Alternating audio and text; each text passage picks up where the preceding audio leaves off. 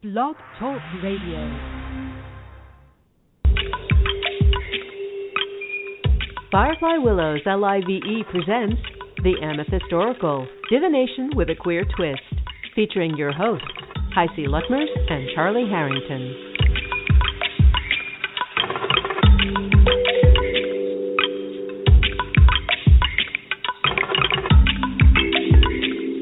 The Amethyst Oracle.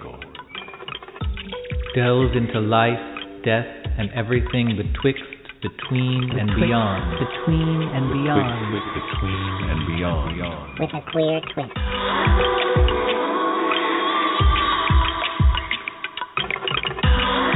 The Amethyst Oracle. Divination with a queer twist. And now, here are your hosts, Charlie Harrington and Heisey Whitman.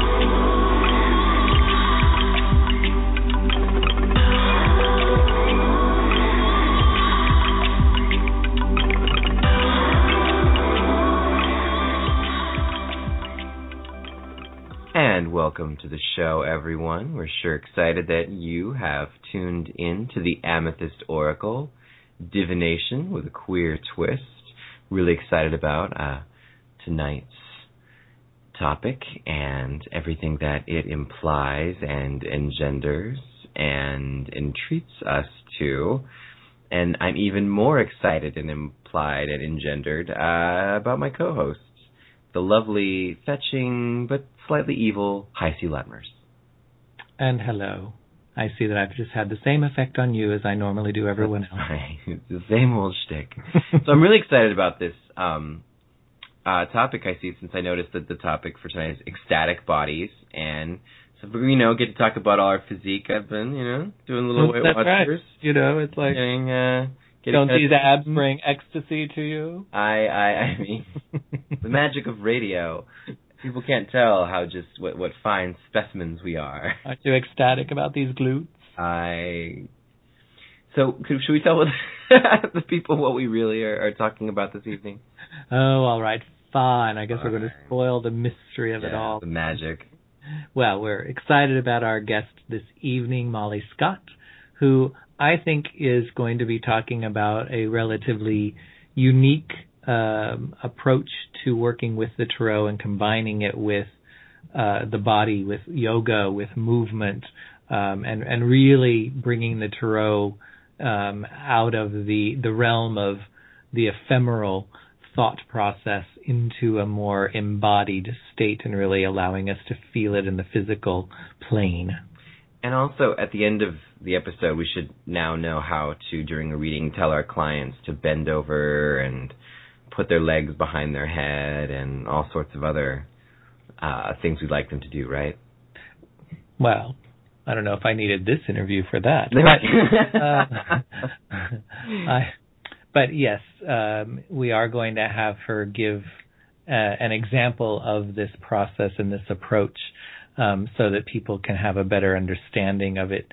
Because I, I do think it's rather fascinating, and I think it's a really great way to approach and get another level of understanding or insight into what a reading has to offer. And of course, following our little talk with Mali, we will have Living the Queer Life, letting you, the listener, dear gentle soul that you are, know how to live a more authentic and queer existence here on terra firma. And I will remind people that they can find us at facebook.com slash the amethyst oracle. Uh, and you can email us if you would like at the amethyst oracle at gmail.com. And you can always listen to past shows here on Blog Talk Radio, or you can find them on iTunes. Just do a quick search for either the Amethyst Oracle or Firefly Willows, and they will come up toot sweet for you to listen to, download, or subscribe to. And later in the show, if you would like to get a reading, we offer every month the opportunity for you to receive a reading live during the show with Charlie and myself. You can get into the queue for that at any time by Skyping in from the show page or calling 646 716 5510.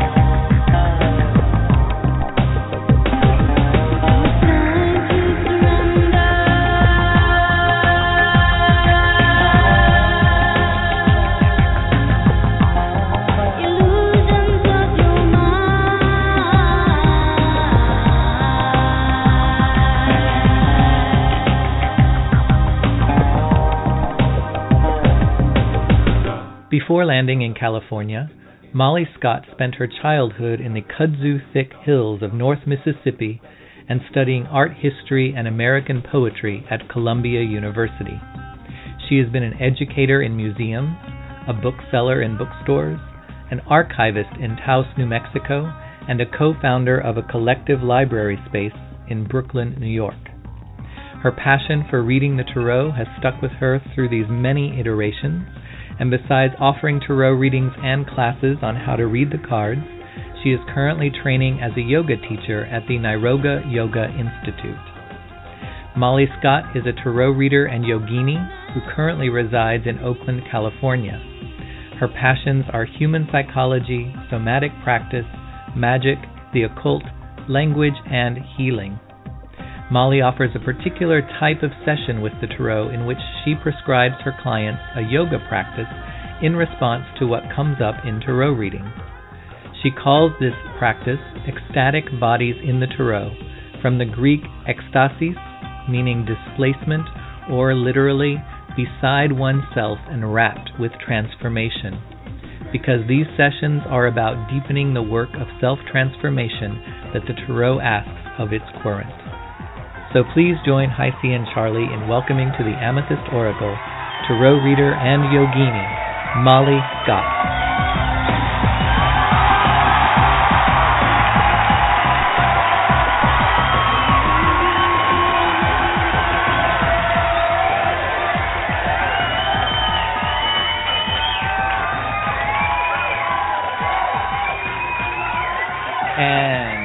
Welcome to the show, Mali Scott. Thank you so much for joining Charlie and I here this evening on the Amethyst Oracle.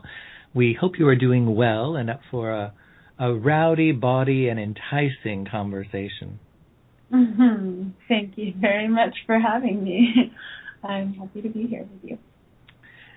So, the first thing that maybe we'll just start with, if you want to give us a little bit of, of background of where you come from in terms of the title of the show was Ecstatic Bodies in the Tarot, which in essence is related to the idea of yoga in the Tarot, um, or the somatic body experience that we can find in the Tarot. So maybe you can just give us a little bit of background of where you come from and how these particular titles or topics relate to who you are and what you do and what you offer. Mm-hmm.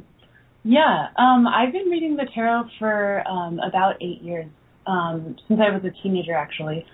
And it became a really serious practice for me as like a as a self therapy, basically. Um, I've always been a very low com low income person when I became independent, and so I never really had the means to go to therapy, and I also never really um, had an interest in having like a regular psychologist um, as my like means of coaching myself towards mental health. So um, I've been working with the tarot for a number of years, and um, I started to realize that um, it was kind it was calling for a somatic practice for something more seriously uh, uh, involving like a bettering of the self, you know. Um, and so when I started to read tarot for other people, for clients, which is which I really began doing about um,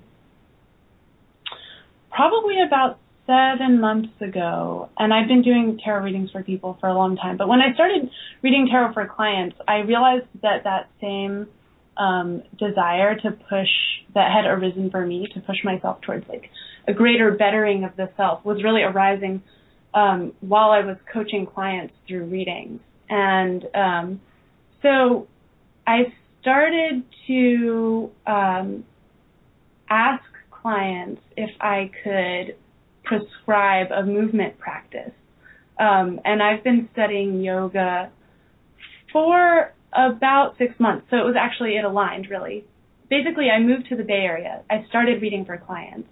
And I also started studying yoga. And I had been practicing it, but I began studying it. And so as the birth of my knowledge around yoga kind of um, came into being, the two practices became married for me. Um, tarot as a healing practice and yoga as a healing practice.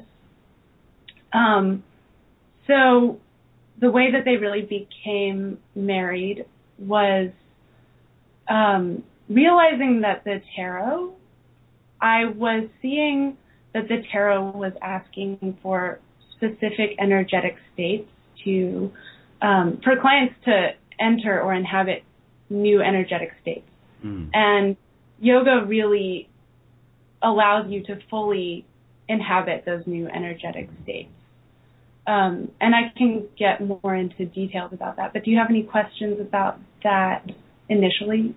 Well, I, I really like that approach because I think um, when people think of tarot readings, they think of people, two people scrunched up uh, under with, with chairs in a tiny little room with uh, bad lighting, and like hunched over a you know uh, the cards and sort of peering at them in that way, and very sort of frozen in time. Uh, so how do you get someone to open up energetic? How, how how as a reader even do you get do you like open up a bit more energetically and get out of just being completely in the head and more into the body?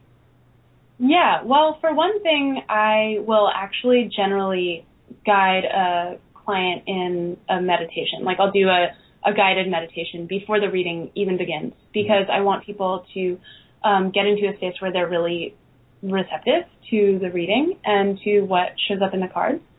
Um, because I have definitely done readings for people who are closed off, and that is absolutely not fun for me. and so, I'll say. um, yeah. Um, and so I started to really realize I wanted more out of the sessions myself. And Mhm. I've had a long-standing interest in um, hypnotherapy, actually. And before I I actually started reading, I'm going to go to the hypnotherapy training center for clients. I was like, I'm just going to be a hypnotherapist. Mm-hmm. But I realized that I really just like incorporate that into tarot, which is a skill I already have and feel extremely comfortable with. So, so I will generally guide people in a meditation, and my meditations are very somatically based. So I do a lot of chakra meditations with people, a lot of like um, going into the body, um, and for example, looking into where you feel a pain or like what the experience of fear feels like in your body Mm. and what the experience of love feels like in your body. And so generally um, with people, with a client, I'll have a client come in and I start a conversation with them. And I'm asking them a little bit about what they're wanting to get out of the reading, what they might be dealing with, and so there's kind of like um, almost an entrance like interview, a very mu- a very small one, and then I'll do a meditation, a guided meditation for clients, um, very short one, and then I'll lay out the reading and see what comes up. And so that generally opens people up immediately. And um, that was where I first started to experiment with the movement practice. It was Mm. something that I really started with very experimentally. Like, um, basically, I started, I began it with a friend from whom I like was learning yoga, so she was already open to a movement practice. Mm. But with clients, I found that yeah, um, I started really slowly. I started not really saying like I'm gonna like prescribe you a movement practice. I'm gonna make you move your body. Mhm. I I was only doing that with people who were like, you know, I was kind of feeling it out with them, and they were like into it and open to doing that. Um, so so then I started to realize that it was actually kind of becoming a practice, and that I was doing it more regularly with clients. And so now I just like up front um, am saying, uh, if you want me to prescribe you a movement practice, that's the type of session we'll do. And so people come into it kind of knowing um, that it's going to be a movement practice. Um, but yeah, specifically that vision of people being hunched over a table and really like all up in their heads and like Yeah. hunching over the cards and really like hashing out their like psychological problems because tarot is so psychological. Mhm. That um I realized that I was doing that to myself. Mm. Oh yes. yeah, that I was doing that to myself and that that was not helping my clients either. you know. Mhm. So I started to realize that I kind of needed to like embody um, all of the psychic healing that I was talking about and ask clients to do the same, or else it felt a little bit like a hypocritical um, practice. Right on. So, like, for example, if in a reading, like, there was a really positive card, uh, I'm just gonna say, like, the sun or something like that came up as something helpful to the person. Do you sort of try to figure out how to help them embody the sun, like, ener- like the energy of the sun through movement? Mhm. Yeah, something like that. The sun is a card that's really um talking about confidence and um like just a glorious kind of like shining. And so for someone who's pulling the sun as like a positive aspect, I'm going to ask them to do like a lot of like heart openers, you know, like flinging their arms open wide or um or but you know the sun is something that i'm actually generally going to ask a client to come towards you know Mhm. and that like that is um so well here let me back up i'm Mhm. sorry the sun card i've had the sun card show up for people in readings as um like a positive thing before and for those people i will ask them to like open up their chest. I'll ask them to do um, really radiant poses, really radiant asanas. But the sun I've also had show up as a negative, like as a block for clients. And so in that case, that energetic state is not what the person needs to be moving towards. And so in that case, I'm going to be asking that person to do maybe forward folding bends. I'm going to be asking them to do things like lying on their backs and curling up, you know, and like getting into more um, internally, uh, more internal, like sort of moon energy cards, uh, not cards, poses. Mhm. So, for example, the High Priestess is a card that's very, very different from the Sun. She's reading a book and she's got veils around her. And so the High Priestess is um, a card that maybe someone who's got too much solar energy um, could really use the energy of. So I would ask that client to maybe do something like bound pose, where they're going to sit down on the ground and fan their legs out, and then um, kind of like lean over and look into their feet. You know, like reading their feet like a book, really like somatically um, turning inwards. You know. Excellent. So Um, even though the, yeah. the high priestess isn't in the reading itself, you kind of it it's indicated to you that the energy of the high priestess is what is sort of called for. Mhm. Yeah, definitely. It's very much like uh case by case. Mhm. So, um, you know, someone who's got like a solar energy, it might like maybe the devil is going to show up as um a card that would be more positive for this person to embody. Maybe they need to be like overthrowing things in particular right now rather than showing themselves in a solar way and um for those people I would be, you know, uh, prescribing movements that are much, much more um, strange, you know, and like about um, kind of twisting out certain things in the body, maybe a lot of spinal twists, and um, or maybe you know very like vigorous movements. So um, yeah, it's very case by case.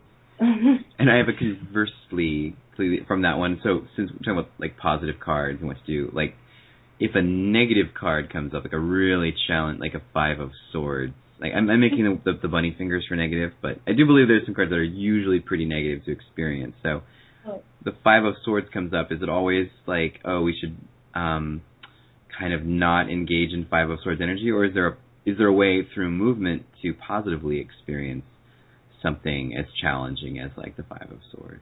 hmm Yeah, that's a card that's been a challenge for me actually in prescribing movement practice. That and the Nine of Swords, very Oh, much yeah. are cards that are really intense um, about like power struggles, about about blockage, and just really really difficult energies. So for someone who and I have seen the Five of Swords come up positively as Mhm. like some someone does need to embody Mhm. um, or or inhabit.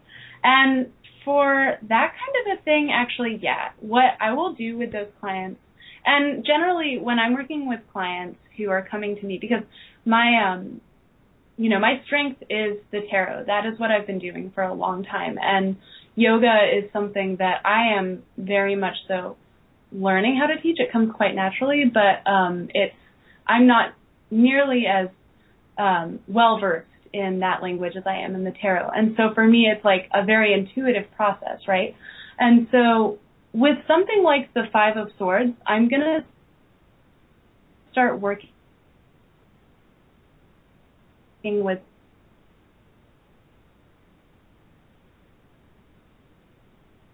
flexy pretzel people, but pros who are like really killing it and just like super. What I'm going to do with a client like that who needs to embody the Five of Swords energy is I'm going to start trying to get them to bend in uncomfortable ways. I'm going to start trying to get them to inhabit their body in a way that is uncomfortable. So, for example, I might start getting them to like really work on getting their head down to their knee and like really like pushing themselves, you know, but safely, guiding them definitely because um, it's a very delicate thing working with bodies. um, so yeah, like the Five of Swords is about challenges and about um, struggling. Um, it's a, it's about conflict, and so um, finding a healthy space to um, encounter conflict in your body without hurting yourself, um, but rather meeting the challenge is something that I would do for someone like that. However, the Five of Swords, usually when I see it, it's kind of a like crazy and intense thing for a client. Mm-hmm. So I'm going to try to get them to do a lot of sweet things, you know, like a lot of like rhythmic belly breathing and um maybe giving them like the um the mudra of the god of nourishment where um you're putting your your index uh or your ring finger and your um, middle finger onto your thumb and really like channeling this energy of letting go. Um, so there you're working with meridians in the body, and um, so I'll, I'll I'll generally prescribe a movement practice where um, you know calm is invited and letting go of negative energy is invited when I see those cards. So one thing I really love about this approach is I think that a tarot reading, both from the reader standpoint as well as from the client standpoint, can become a very head space oriented process. You know, because it's about thinking about what the cards mean, and then the client is thinking and processing about the information that they got in the reading and that kind of thing. And this really helps take them out of the the head and and into the body so that they can start experiencing what that reading had to say to them in a, a much more somatic way and in a way that makes them feel more that energy of acting on what the reading had to say rather than just thinking about what the reading had to say. Um, and so I'm curious what your process is or how this developed for you. Do you did you do you find that you look at the cards and you think about what movements or poses or mudras come to you that would be uh, a, a good correlation for that card, or do you, when you're doing yoga and things, do you tend to do more of the body movement stuff, and then you think about what is this card or what does this movement feel like, or what is this making me relate to that I would then relate to a card? Mhm. Yeah, precisely. And a lot of that comes through meditation on cards for me.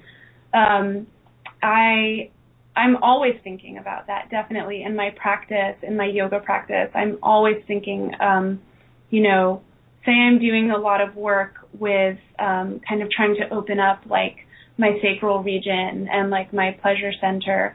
Um, I like for a long time I've been um, associating those those movements with the moon card, which is all about that kind of like un you know that unclear zone of pleasure of like listening to your intuition and so um when I'm doing poses that are about deeply meditating on those things um those un you know like unclear um just intuitive processes that go on in the body. And by unclear, I mean like un unobvious things that are not obvious in the body. Um, yeah, I'm always associating um, something like that with the moon, the high priestess, or sometimes even the star. Um, but yeah, the the process for me um, of associating cards with asanas. Um, a lot of the time, I'll pull a card for a client, um, and I will ask that client actually um, to meditate on just looking at the card to um, to med- to begin meditating on where they feel it in their body, where that card is experienced in the body. Say someone um, for example, I had someone pull the Pope, and I asked them to do a meditation and just looking at the card, um, meditate on where they felt it somatically. Um, the client said that she felt this card in her chest, and that she um, she imagined herself opening up her chest and doing sort of like a butterfly motion with her um, shoulder blades, and um, I found that quite appropriate because the Pope is a card about um, opening up uh, to a more conventional or to a more, um, in many ways, like spiritual community space. Um, so to really find that you're experiencing that card in the shoulders where you carry weight and where you carry responsibility um, the responsibility maybe of opening those gates like the Pope does, um, yeah, it's quite appropriate. And so um, a lot of the time when I ask clients to meditate on where they feel a card somatically, I find that it is actually corresponding quite well. Um, and this is a testament to people's intuition that, um, you know, they're usually pretty spot on on where that card, you know, is um, going for mm-hmm. them um, what it means for them somatically, and I find that somatic experience is quite spiritual. Um, so yeah, I'm I would ask a client to who you know, I asked that client to begin building strength in her shoulders and so we were doing poses like plank pose or a tabletop pose where we were really thinking about how to strengthen the shoulders and really like carry weight in a different way. Um, mm-hmm. Excellent. And so, as I'm not super, super, super familiar with yoga, but when mm-hmm. I, know that there's like a string of sort of movement, movements from one like one pose to another. Do you ever mm-hmm. sort of do that as like like a tarot spread? You know, like so from this from this card to this card to this card. Like mm-hmm. um, so po- pose associated with that card, then into next card in the layout, and sort of work through it that way. Mm, yeah, um, definitely. I do, but I want to say that actually, originally, how this really started to come into formation for me was um, thinking about the higher arcana as um, the story of the evolution of the human psyche. Mm-hmm. And so I actually, um, when I really started to get serious about this um, practice. And I've always sort of done it as a one card kind of a thing, you know, thinking of like, well, you're pulling a lot of this kind of energy and you maybe need to move into this kind of energy. Um, so it's not always directly from a spread. But um, as far as like doing a series of movements from one card to another, yeah, I definitely um, think of that with the higher arcana because I think that the thing about um, the higher arcana and the tarot is that it's asking you for movement through a cycle um, the higher arcana telling the story from the fool to the world and over and over again. Um, you know, the fool is supposed to embody every single one of the, you know, 21 other cards in the higher arcana or um, to manifest as those energies. Um, I think that because that is a story, um, the tarot is asking you for movement. And so um, I started developing a sequence, a movement sequence, um, to correspond with the higher arcana. And so the Fool, for example, is um, about embarking on a new journey, completely open hearted. And so for the Fool, you'll see it's hard to to express this um, in a in an interview uh, without any visuals because Mhm, you mhm. see with people on their bodies. The magical Um, theater of radio. you yeah, right.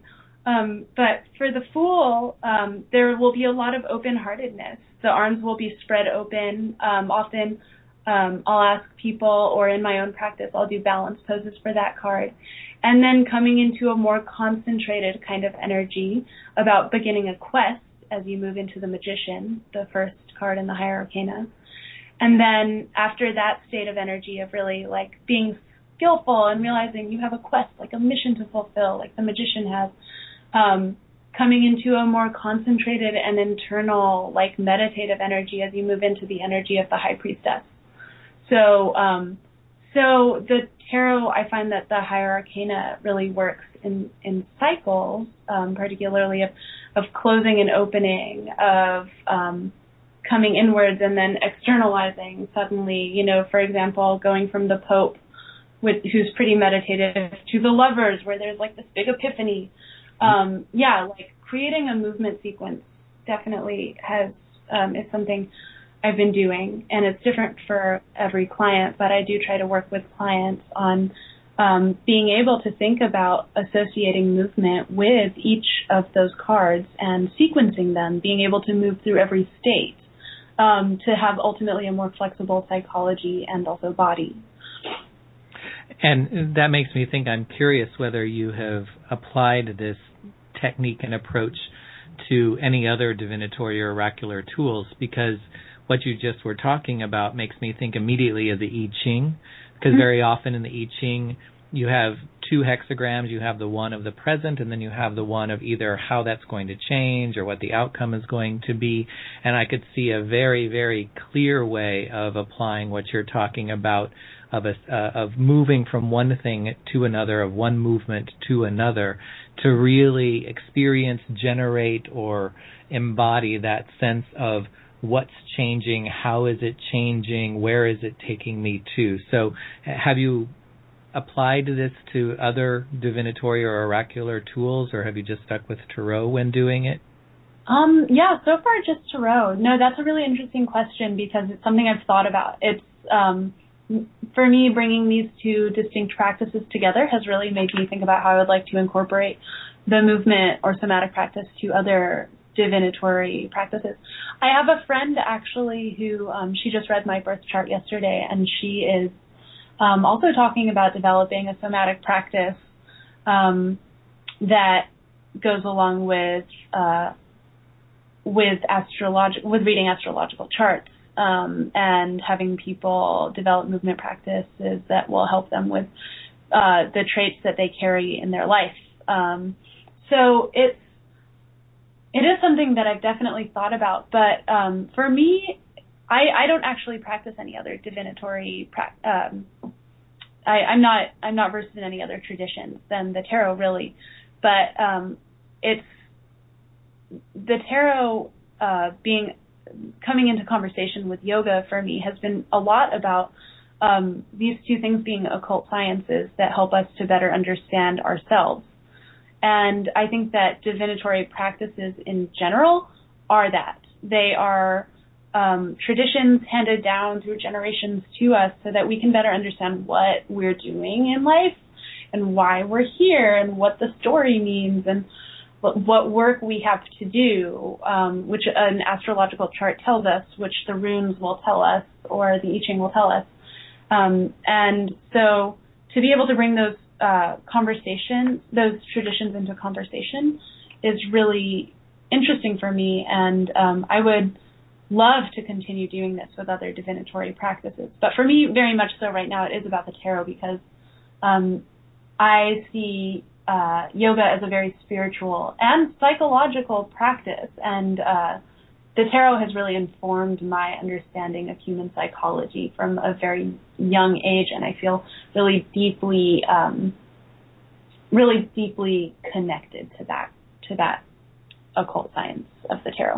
Absolutely. So uh, there there might not be tarot Pilates in the near future.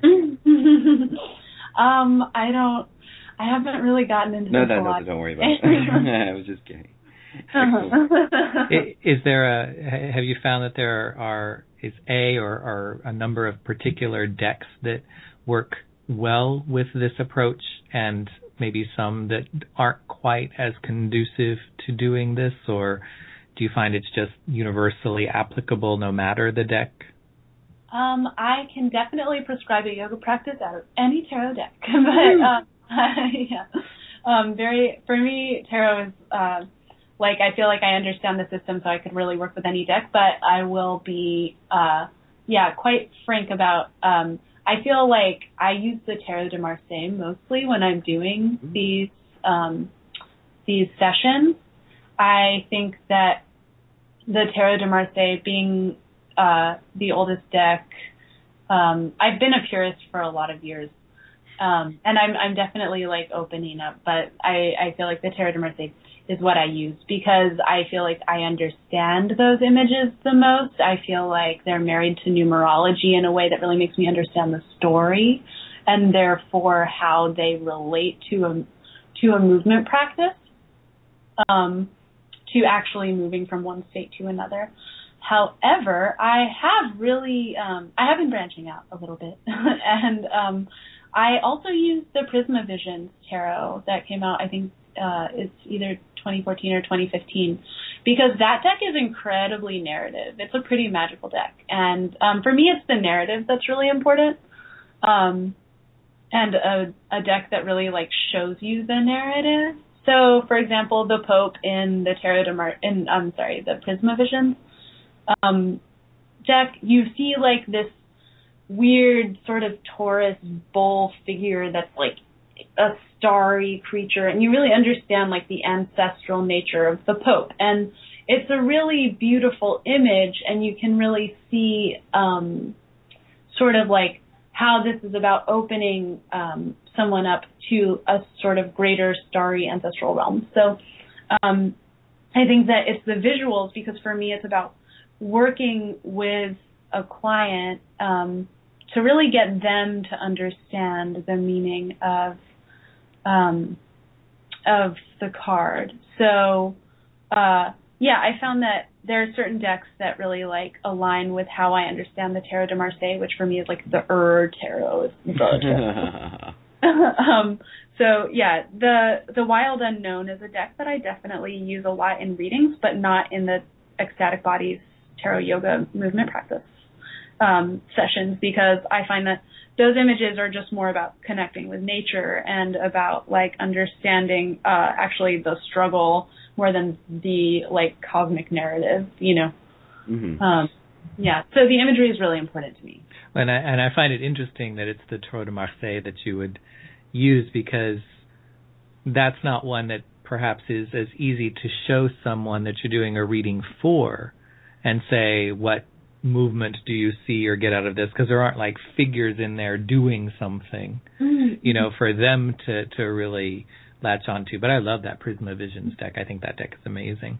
Um, but and so and along with you know looking at the cards, do reversals play into this? Is, is there a way of incorporating that? And if so, do the reversals how how do they affect the type of movement or what movement? Would it be the same movement adjusted in some way? Does it indicate some different movement versus what you would perhaps prescribe for the upright of the card, or maybe you don't even do reversals. So I was just curious about that. And for anybody listening, if they're not familiar with tarot, reversals just mean a card comes up upside down when it's pulled out of the deck. hmm Yeah, first I want to, I will speak to that point of reversals in just a second, but first I really want to go back to the Tarot de Marseille and um, the visual language of it. Um, because I do think that the thing about the Tarot de Marseille is that with the the suits, um, yeah, and for all those listening, the Tarot de Marseille, the suits don't have images, um, uh, or uh, they don't have animate images or pictorial images. They're just you'll see like seven coins on the seven of coins or nine wands on the nine of wands. Um, the thing about the Tarot de Marseille for me, it's actually um, richer for the movement practice because when we get to the suits, um, what you see on those cards is greater amounts of visual concentration or lesser amounts of visual concentration. And so when I'm seeing someone who's pulling a lot of really concentrated coin cards or something, or cards that are really compact, I'm going to give them, I'm going to be prescribing them movements about letting go certain energies, about like trying to clear out energy. And the Tarot de Marseille, the visual language really does speak to that. Um, and it's, it's more subtle perhaps, um, but I think also you know, a grosser image of just like this is what it means to feel like really full or this is what it means to feel really empty and like overly void. So, um yeah, not actually having images that are telling you like here's the here's the meaning of the um you know of the 3 of swords like, you know, there's no like sadness or blood in that you know, and usually there will be like sadness or blood in um in decks that will draw a picture for that card. But in the, um, you know, in the Tarot de Marseille, you just see three swords that are kind of like bound together in an uncomfortable way. So I'm going to ask that client to open up, you know, and just like, um, you know, open their body up in a way that looks different from that literal, like, geometrical um, composition. So, okay, so that's the Tarot de Marseille. As far as reversals go, um, I think reversals. Uh, I do sometimes read reversals. Sometimes, uh, yeah, tarot is very case by case for me. Sometimes I get a client and I'm like, this person does not like this spread does not want reversals, so I just do not read reversals. When I do read reversals, that's an interesting thing because um, uh, I'm not talking really at that point to uh, like what you know to like okay like you pull the three of cups reverse like so you need to um you know be thinking about what we were doing with the three of cups uh, upright. No i'm talking about like the state of energy of the three of cups reversed which is like kind of like maybe a woozy feeling of like too much emotion or like too much joy and so i'm going to ask that person to do some sobering um movements, some some things about balancing or like becoming sturdy and upright. Um, yeah, so reversals do figure into um, this practice, but in a way that's more integrated, you know, um, I guess, than just having a rule for it. You know, I don't really, I don't really have rules, to be honest um, yeah, so. Cool. That, I was gonna say you don't you don't just take the same position and you make them stand on their head and do it. Yeah, exactly. That I would just be- make um, stand on their fingertips and with their feet in the air. Has there have you ever come across a, a card that you were just stumped about what movement it would relate to, and perhaps that then becomes the way that that card is approached with someone when it comes up? Um, I actually have not had that happen. Um, I generally always feel like, actually, always feel like I have um, sort of like a, you know, movements to that. I can always correspond movements to a card. At the, I guess at this point, um, I feel like also because it becomes a conversation between the client and me. Um, you know, I'm going to ask them, what does this card, as you know, as I'm interpreting it for you, what does this card make you feel in your body? Um, does it make you feel fear? Does it make you feel fear in your chest? Does it make you feel tight in your hips? You know, like what what are you feeling? And generally, the client will have an answer, and so I have an answer also for where to go um, as far as like developing greater health in their body and greater flow energy. And that's why you're the pro. Oh, thanks. no. Um, Well- no, it's it's that's why I'm the pro is because really, you know, though actually is that I feel like clients have the answer. You know, it's a very collaborative thing. I'm interpreting the cards um, for them.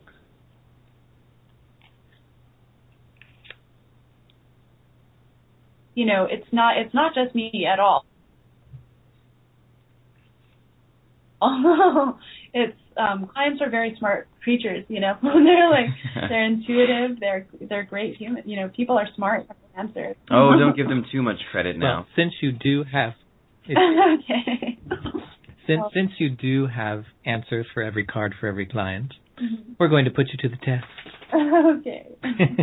Neighborly thing of a host to do, It right? is. It is, isn't it? So I've got my Marseille tarot.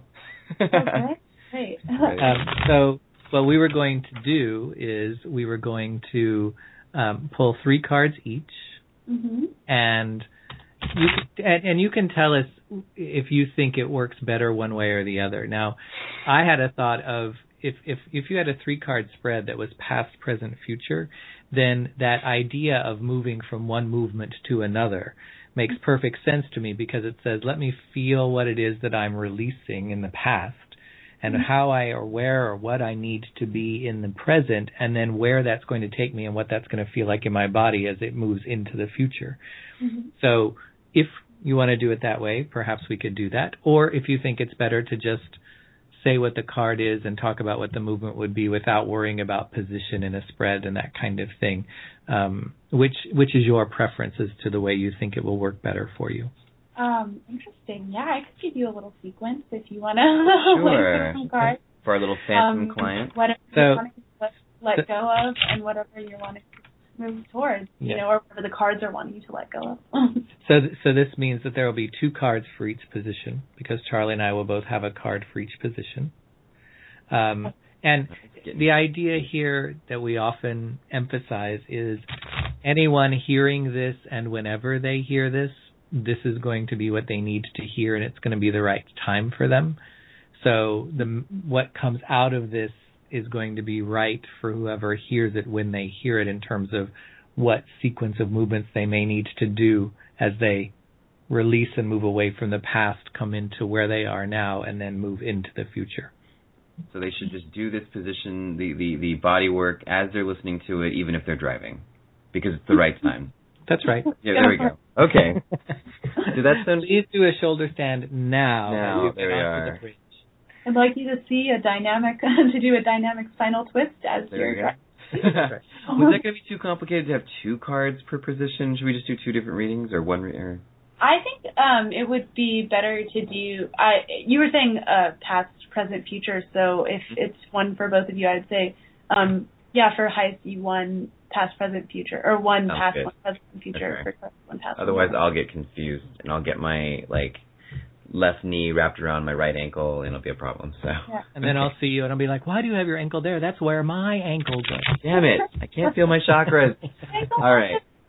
So my phantom client has come in and she has just a general kind of reading that she wants to get and her sequence is uh the three of swords in the first position. Oh. Oh, great. Okay. Three of swords. That's the Marseille three of swords and French people tell me that Marseille three of swords is not the problem that the uh American or English three of swords is. Okay. Three of swords. Her present is the uh the N of swords, and the future is strength. So Uh-huh. three to ten to strength. Okay, so three to ten. Ten is the present. Uh, yes. Okay, great. Um, interesting. Okay. So, do you want? And that's that's Charlie's spread. That's that's my That's phantom client's spread. oh, okay. That's perfect. So, do you want me to go ahead and start working on this movement practice for you, or should we pull the next? Let's try this one, and then we can we'll move to our friend High C and his problems. Okay. Okay. So, um, the Three of Swords is in the past, so we're letting it go. So the Three of Swords is a card. Um, it's a card that's um, about pain. It's about like youthful.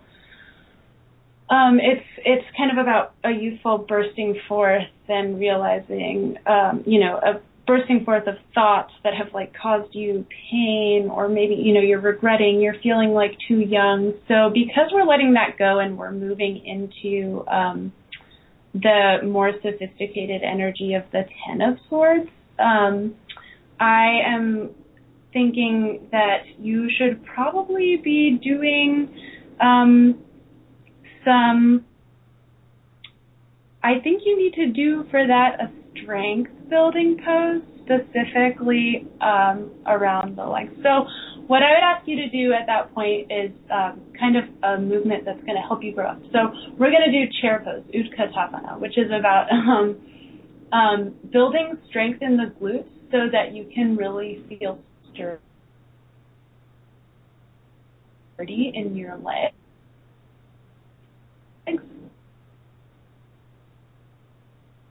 Mm. You know, of the Three of Swords. So, um, to do Utkatasana, um, and maybe what we'll do is something before we do that. So, okay, we'll do a little sequence, um, an inversion so that you really feel kind of the tipsy turviness, uh, cur- tipsy, uh, tip, tipsy, sorry, tipsy turvy, tip, tip turvy. What, what's the word there? Topsy Um, turvy. Topsy turvy. Thank. The topsy turviness of the um, of the Three of Swords. So we're going to do a forward bend, and then strength is the next. And strength is a card that is really about like um, kind of being completely in control of um, your animal nature. That's a sweet, you know, a sweet sequence because you're going kind of from pain to like maturity to strength and in many ways domination. Um, but a, you know, generally a positive domination. Um, in force, in um, in strength, in the Marseille, you see her stroking a lion, like taming a lion. So you're kind of taming your lion. So so for that, we're going to do lion's pose. So okay, so now we have the sequence. So we're going to go. Um, I would ask the phantom client to stand upright in mountain pose.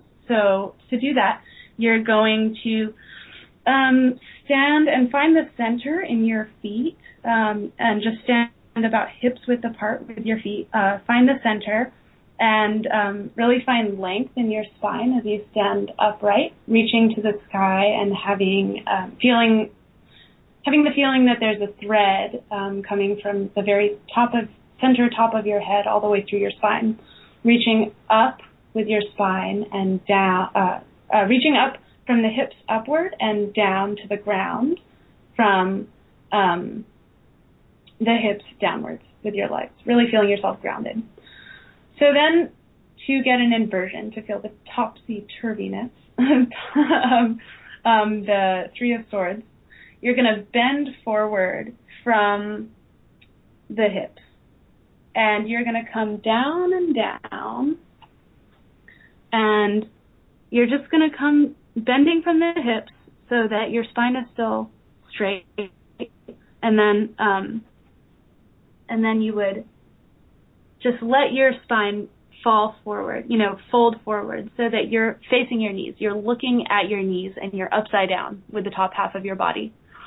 Um, you're kind of feeling at that point that you're not very in control of your head. Um, like the Three of Swords is not so in control of its head. It's um, kind of lost control. It's a card that's lost control. Um, so you no longer have control of your head in this position. So you just, you know, I would ask you to sort of hang out there for a second to really just get the feeling for um, what it feels like to be out of control, um, to not really, to not be seeing where you're going, to be a little bit blinded in a lot of ways. Um, and then once you get, you know, once you have that feeling, you want to let go of it. So you want to just come up slowly, articulating the spine, um, vertebra, vertebra by vertebra up until you're back in mountain pose. Um, standing upright, reaching upwards from the hips up and downwards, grounding um, from the hips down. Um, so the next pose, yeah, is um, Utkatasana, uh, chair pose. So we would, um, at that point, begin to bend our knees while keeping the spine straight and coming back um, with our hips as though we were sitting in a chair. Um, so you're really getting a workout of um, the glutes and the um, just all of the muscles around the thighs. Um, your sit bones are, are pointed towards the earth, even though you're not actually sitting on anything. You're just sitting on air and your strength alone. So um, yeah, in that pose, you can hang out as long as you possibly can, build strength, um, but I won't make you do it for too long um, because you'll have to build strength over time. So, um, so you would come up from Utkatasana um, and come back into mountain, and then for strength, um, to do to do the lion's pose, lion's breath pose. Uh, this is um, about freeing yourself into like the strength of your own energy. What you do is you'll get onto the ground, onto your knees. Um, you'll get onto your knees, put your um, feet together under your sit bones, under your butt, and you'll sit down onto your knees. Your knees are spread a little bit wide, um, a little bit wider than your hips. Um, and then with lion's pose, you'll come down um, to the ground with your hands, put them between your knees, and this is from lion's pose to lion's breath pose, or roaring lion, also is what it's called. So you'll look downwards into your chest, and you'll really ground yourself into your body, and you'll really feel like my, you know, I'm holding my body up here in this kind of strange position. I'm sort of sitting on my feet, um, but kind of holding myself up with my front, you know, with my hands. And I'm, you know, you're looking inwards and feeling the strength of your body there. And then what you do is you move, um, you're curling your spine inwards, and then you're going to curl your spine out so that you're opening up your chest to the front of the room, and you're leaning your head back and you're gonna um, with lion's breath you're gonna take a breath in as you like um, are moving your spine back and then you're going to do lion's roar which is one of the greatest immune building strength building um, kind of energetically strength building things you can do. Um, so you'll breathe in and you're going to scrunch up your face really tight like every muscle in your face is really tight. And then you're going to look up to the sky, up well up to your third eye as you breathe out, and as you breathe out, you're also going to stick out your tongue and roar. So you're you're coming from an inward curl, and you're going to come out.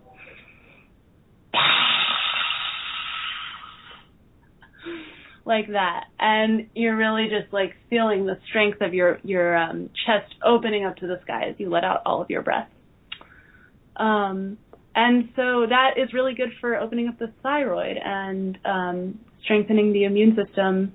So that's a strength building, a very spiritually strength building, and also grounding pose because you're literally sitting on the ground and feeling it with your hands, your feet, and you're pointing your sit bones there.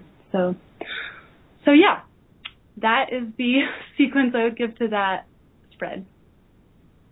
Much. So basic, so basically that was three of swords into ten of swords into the strength card, which was mountain pose into chair pose into lion's roar, lion's breath. Uh, pose. Lions. It's lion's pose to roaring lion is really what you would call it. All right. And I really liked the way that that sequence overall went, but especially the way it ended because it really moved you from what you might think of with the Three of Swords, which is a much more inner kind of you know whether you're in the fetal position because you're going through the three of swords or you're just feeling very um navel gazing. And, but but it moves from that that very outward strength aspect which is like now I'm ready to get back out into the world and stop you know boohooing myself. Precisely. Excellent. Well thank you for doing that so that people could kind of hear an example of the process you would go through and how a reading and the cards would then translate over into the movements and things. And it's also good for them to hear why. I mean, you did a really good job of explaining the the thought behind why this particular pose and how it relates to that card. So thank you very much for walking us through that process and letting people have a little bit of a taste of what it would be like. And of course, now we want to get them to you so they actually are doing it in their bodies themselves, not just listening to it. Mhm. Uh, I do want to mention Mhm. that you are in the San Francisco Bay Area in Oakland, I believe. You live in Oakland, yes? Yep, in North Oakland. Um, and if anyone is in that area, Mali Scott will be leading a class at the Sacred Well in Oakland on the. Tuesday the twentieth. Yeah. So it will be a week from today, Mhm. um, a week from when this show is airing. So if anyone is in the Oakland area and would like to attend her class, you're certainly welcome to do so. You can find out more at sacredwell.com in the calendar uh, or on Facebook, the Sacred Well page in the events section. And do you want to let us know how people can find out about you and how they can contact you if they were interested in doing some work with you? Definitely, that would be great. So, um, you can contact me by emailing me at maliscotttarot at gmail.com, but the spelling is tricky. My name is spelled M A L I S C O T T. Um, so that's Mali Scott, and then tarot, T A R O T, at gmail.com. Um, and that's how, uh, yeah, you can reach me there to book an appointment, or you can visit my website, which is ekstaticbodiestarot.com. Ekstatic, E K S T A T I C, bodies, B O D I E S, tarot, T A R O T, dot com. Um, so that is yeah, you can visit my website and read a little bit about um, much of what I've just talked about, but you can also find my email and contact information there. And do you offer sessions only in person, or do you also offer sessions by Skype or FaceTime or other ways? hmm I do offer sessions by Skype, and um, I haven't actually done a FaceTime session yet, but um, I would definitely be able to do that. I have FaceTime, so um, yeah, I've done a few sessions by Skype. I much prefer to do in person, but for clients who are not in the Bay Area, I have no problem working over Skype. Excellent. Well, thank you very much for being willing to take some time to join us here and I think to introduce a process, approach, technique um, with the tarot that is a, a bit unique and a bit different than what most people are used to, which is a good thing. Mm-hmm. Um, you know, so thank you very much for taking time to be with us here this evening. Definitely, and thank you so much for having me. And stay tuned. We will be right back after this break for our Living the Queer Life segment, followed by our chance for you to receive a reading live on the air. Uh, you can get into the queue for that by Skyping in from the show page or calling 646 716 5510. And that will get you right into the queue to get a reading with Charlie and I during the show just a bit later. So stay tuned. This is the Amethyst Oracle. I'm High C, And here I'm with Charlie. Charlie, and we will be right back. Fall back and touch the night and reach for the blinding light. 'Cause everybody says that we're too young to see. Know that we're brave enough to be. In a state of ecstasy. In the place we're meant to be. In a state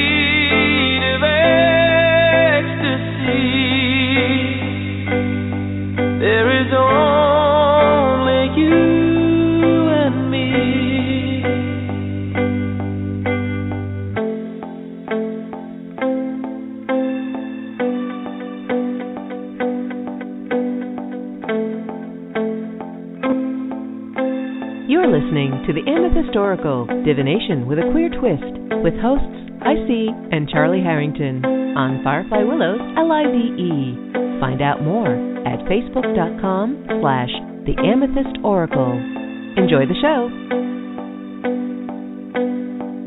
break from the other side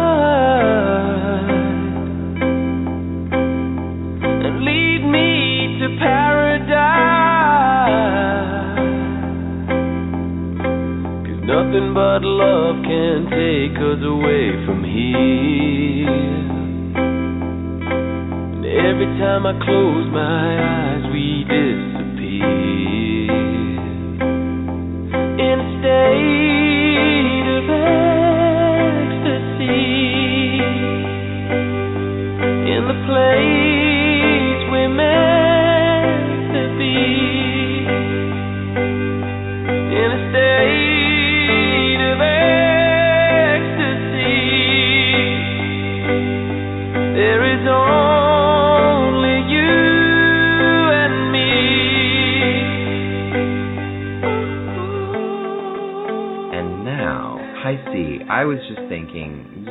be a bit queerer. Wow, uh, that, Yeah. that's a bold statement. Yeah, Any I might mean, argue with you about. You know, I mean, I'm sure you got up real early this morning to get this queer, but if we're honest with ourselves, we both know you could be a bit more queer. It is true. If nothing else, we could at least live in a more queerly authentic way or authentically queer way. Yes. As And- we, Fortunately for you, High C, and for you, gentle listener, it is the Living the Queer Life segment of uh, the episode of the Amethyst Oracle. So it is time for us to peer into that thin membrane of unreality that covers over all of creation and and see what we can do to I don't know where this is going. There's membranes involved. So it's all right. We've we've we've passed into that realm of the mysterious and the unknown that this time of year is known for. So yeah. who knows where this is taking us and what dark, shadowy byways it's going to lead us down. Absolutely. And with that in mind, I have pulled a card from the Halloween Tarot. Have you ever seen the Halloween Tarot in, in the flesh? I've seen it in the rotting flesh. There we ooh. Uh, it's a fun, sort of whimsical, uh, kind of Nightmare Before Christmas esque take on the Rider Waite Tarot, where it's it takes place in a land that is always Halloween. And from that deck, I have pulled Judgment. And Judgment in this deck is um, so you have the three people uh, rising out of their coffins, like in the Rider Waite version of the card, a, a man, a woman, and a small child, and they they're they're wrapped in their burial shrouds. But above them, Sans Angel, we have a vampire uh, who's sort of risen above them, and he is covering them over, sort of with his cloak, as the the moon uh, looks down upon this whole scene. So it's a it's a, a nocturnal judgment. It, uh, it is judgment as rebirth, and so in living a queer life, in living sort of outside of the norm, we become sort of shape shifters. We remake ourselves in a more uh, authentic image for ourselves. So the myth of the vampire here in this card sort of suggests um, that if we allow, allow the old self, the old imperfect self to die, our greater, more powerful, immortal self will rise. So um, it just suggests that um, at this time of the year when people dress up what they as what they most wish they could be, to just take into consideration who is it I would rather be right now. How would I rather be dealing with this situation? This this thing I'm I'm I'm dealing with any any relationship that isn't fulfilling at at the highest level, any any career that is not um living up to our our queer standards. Who would I rather be right now? And what if I just shifted into that state? Judgment is the call, the calling, the awakening um, card. And so here, like the vampire, we could we could if if if you'd rather be Lestat or Edward or Angel or Dracula, you know, whichever whatever your darker, more more um, subversive self is, shift into that and just take that on and see if it gives you what you're really looking for. Well, the card that I have pulled, and I am using the Sun Tarot, S O N Tarot, Mm. um, is the Eight of Cups reversed. And on this image, now, this is what this image really makes me think of. There is this bright white light that this kind of spectral figure is facing and perhaps walking or moving towards. Give the light, Carol Anne. It's true. It's true. And so, uh, it, seeing it that way and then having it come up reversed made me really pause. It seems to be reminding us, or it seems to be saying, something isn't quite done just yet. So it's it's like having a near death experience, and rather than it being our time to go, it's just that we have that experience, but we come back into our body, and then we have that often transformative um, experience that has shifted our perception, our awareness, or causes us to live in a different way. So, what I would say to this is don't be so quick to assume or to believe or to decide that something is done. Um, there may still be some life left in it. There may still be uh, a reason to stay at least a bit longer rather than to let go and move on. Um, we may be doing that prematurely. Uh, so don't think that what's going on right now is necessarily the definitive indication that something may be done or at an end or that it's time for us to walk away from. Um, stick with it a little while longer. Uh, see what else there may actually be there because we may not have lived or experienced or gotten or learned everything that there is for us in that. And we may be moving away from it or letting go of it prematurely, doing ourselves and anyone or anything else that might be involved a disservice as to what everyone may have to gain from it by finding a way to work through this and continue onward rather than walking away. Excellent. So there's two different approaches to try uh, either either or or mix and or both.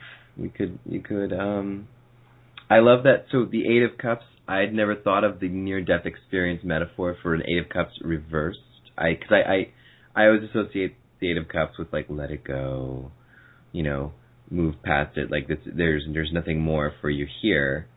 But the reversal rather than just being a complete like just a, a don't do that. I, I like the how you worded that as um, sort of that pause before returning. You know, uh, but but there there is more to accomplish. That there is something there.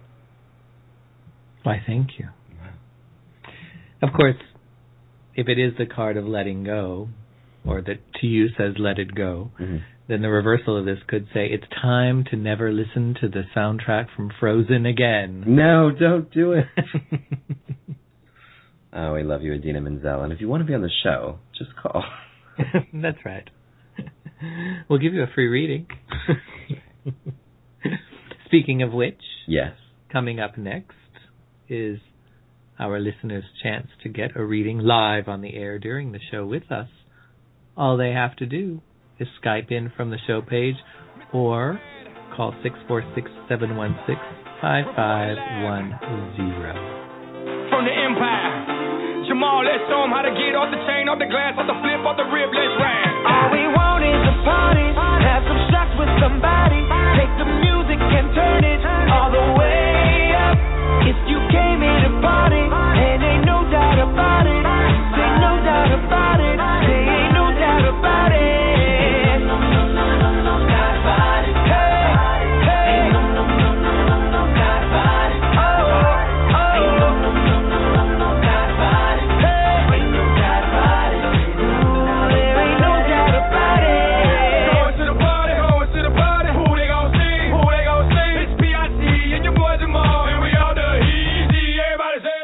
listening to the Amethyst Oracle Divination with a Queer Twist with hosts Hi C and Charlie Harrington on Firefly Willows L-I-V-E.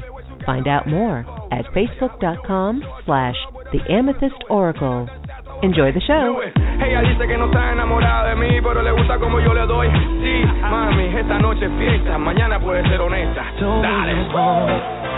Please forgive me if I'm causing you along. But the DJ just played my favorite song. And you look like you're ready, so come on. Baby, come on. Hey, all we want is a party. Have some shots with somebody. Take the music and turn it all the way up. If you came here to party,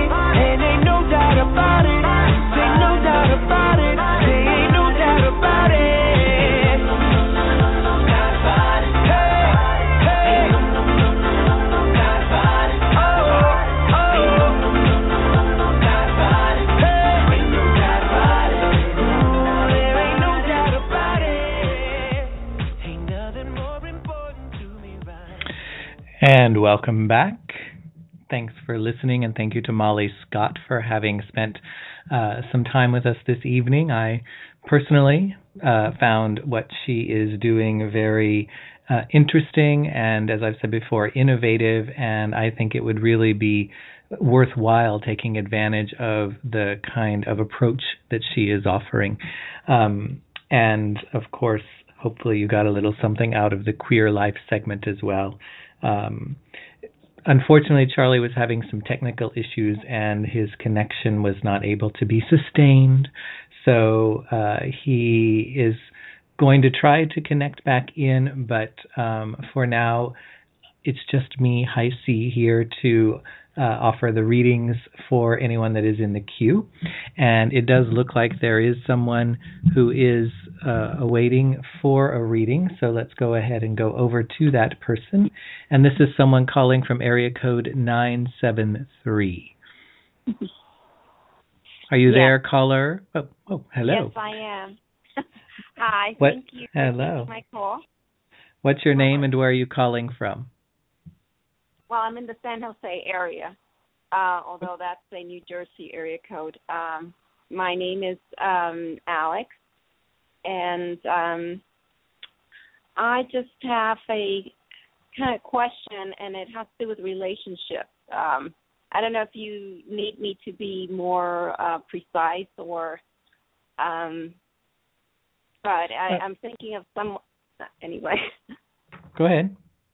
Yes, um, it's it has to do with a kind of fairly new relationship that never uh, got around to being, and I'm not, and I'm just wondering if it will come back. Um, this person, it was fairly recent, but I think there's a distance or gap between us, and um, I just I'm in a quandary with what to do and I just would like some clearing maybe on that matter. Okay. So, hmm. Well, there is a sense um, with the cards that came up there.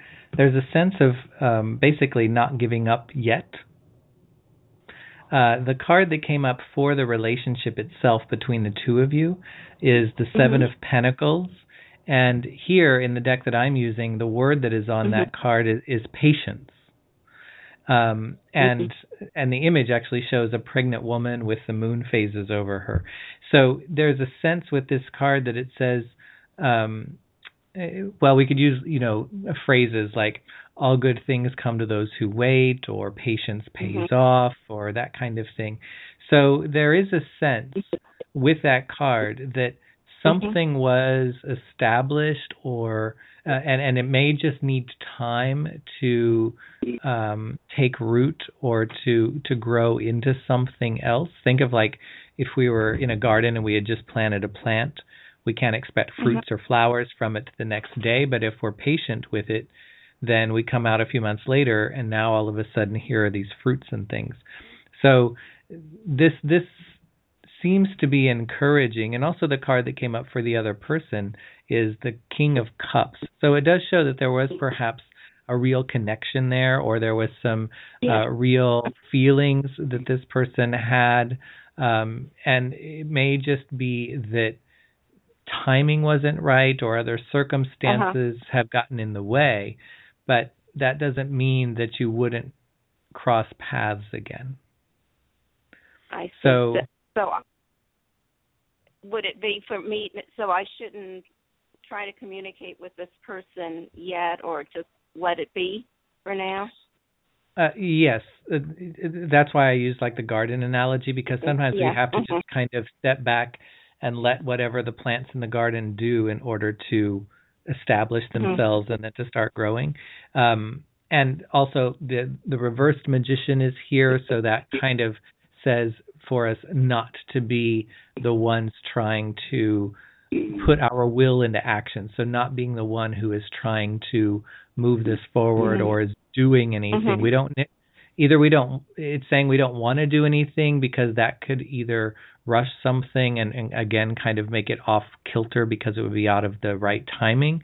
Um Mhm. it could also say that um that we don't we don't have to be the one who is somehow moving this forward. Um, I see. The the the Knight of Wands comes up in the short term. Now, for me, the short term is the next one to three months.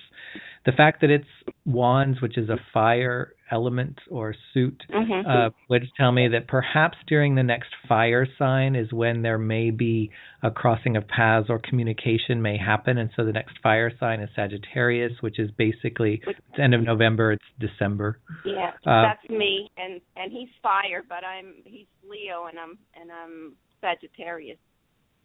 So- Well, well, I- I'm just looking at this in terms of when might a Oh, a, a, re- a renewed communication happen uh, or something Uh-huh. like that. And so, since it's A in the position that's the short term in the next one to three months, um, and B it's uh, the suit of wands, which is fire, it would point probably towards around December. Um, and the the Knight of Wands also tends to be very sudden um, or very quick.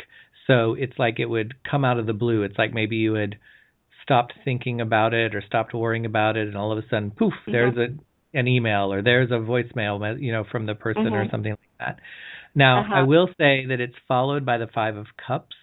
So one thing that that combination can show with the Knight of Wands followed by the Five of Cups is even with a renewed connection, it may be something that is short lived. So this may not be Okay. something that is supposed to be in your life as a long term relationship, you know, like this is the one, or Mhm. this is forever. Right. Um, but it does say that there may be something, if we can think of it like having a shipboard romance, where we can Yeah. step outside of our regular life. We can enjoy whatever it is we experience with somebody for that week that we're on the cruise. And then we come back home. As long as we don't read into it or try to make it into something more than what it is, then we can fully experience and enjoy it. But if we try to push it or make it into or put expectation on it for it to be something else or something more or to move into something else that we would like that maybe either the other person or just the situation itself is not ready for, then we may set ourselves up for disappointment. So you just want to be really careful that Mhm. I, I'm going to go out on a limb here and say when there is a connection that is reestablished, don't Mhm.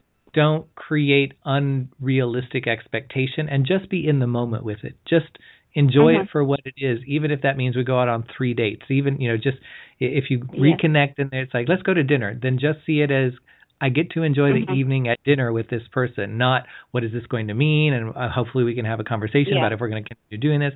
Just enjoy being in it because it can really be something quite intense, quite enjoyable. Knight of Wands here would say the sex could be good. um, Yeah. So you know that that could be a, a really enjoyable experience, just like that shipboard romance. Like we could go, wow, I had the best sex I ever had, you know, for that week, and I, it was an amazing experience. But Mhm. it's certainly not somebody I'm going to marry. It's not something I'm going to go back to. It's just something I remember and something that is really good that I had in my life, even for that short period of time. So that's what this seems to kind of be. Um, but I do think that there's a little more to get out of it, and I think there is going to be a reconnection probably towards the end of the year. Just enjoy that, and and don't try Mhm. to over expect or or push it into being Mhm. something. Okay. All right, that sounds good. Well, it would be good. Thank you. Thank You're you welcome. Reading. All right. You're welcome. Thanks for your patience, and thanks Thank for you. listening in tonight. Yeah, you're fun. Thanks. I enjoyed that. All right. Bye. Bye bye. All right. So that's going to bring us to the close. Unfortunately, I think Charlie wasn't able to reconnect, um, but that is going to bring us to the close of our episode this evening. Thank you so much for listening.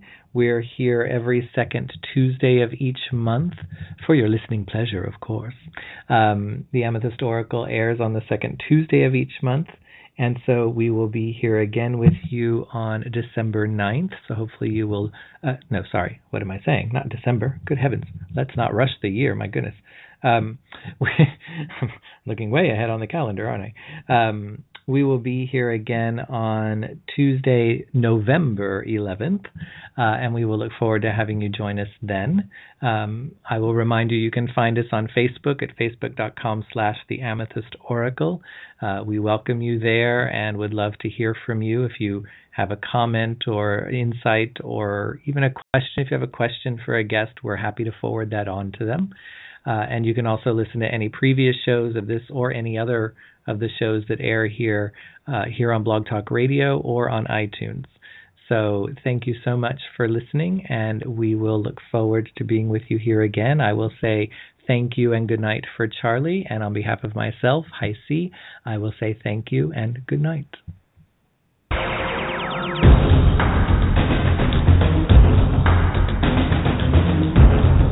Thank you for joining us.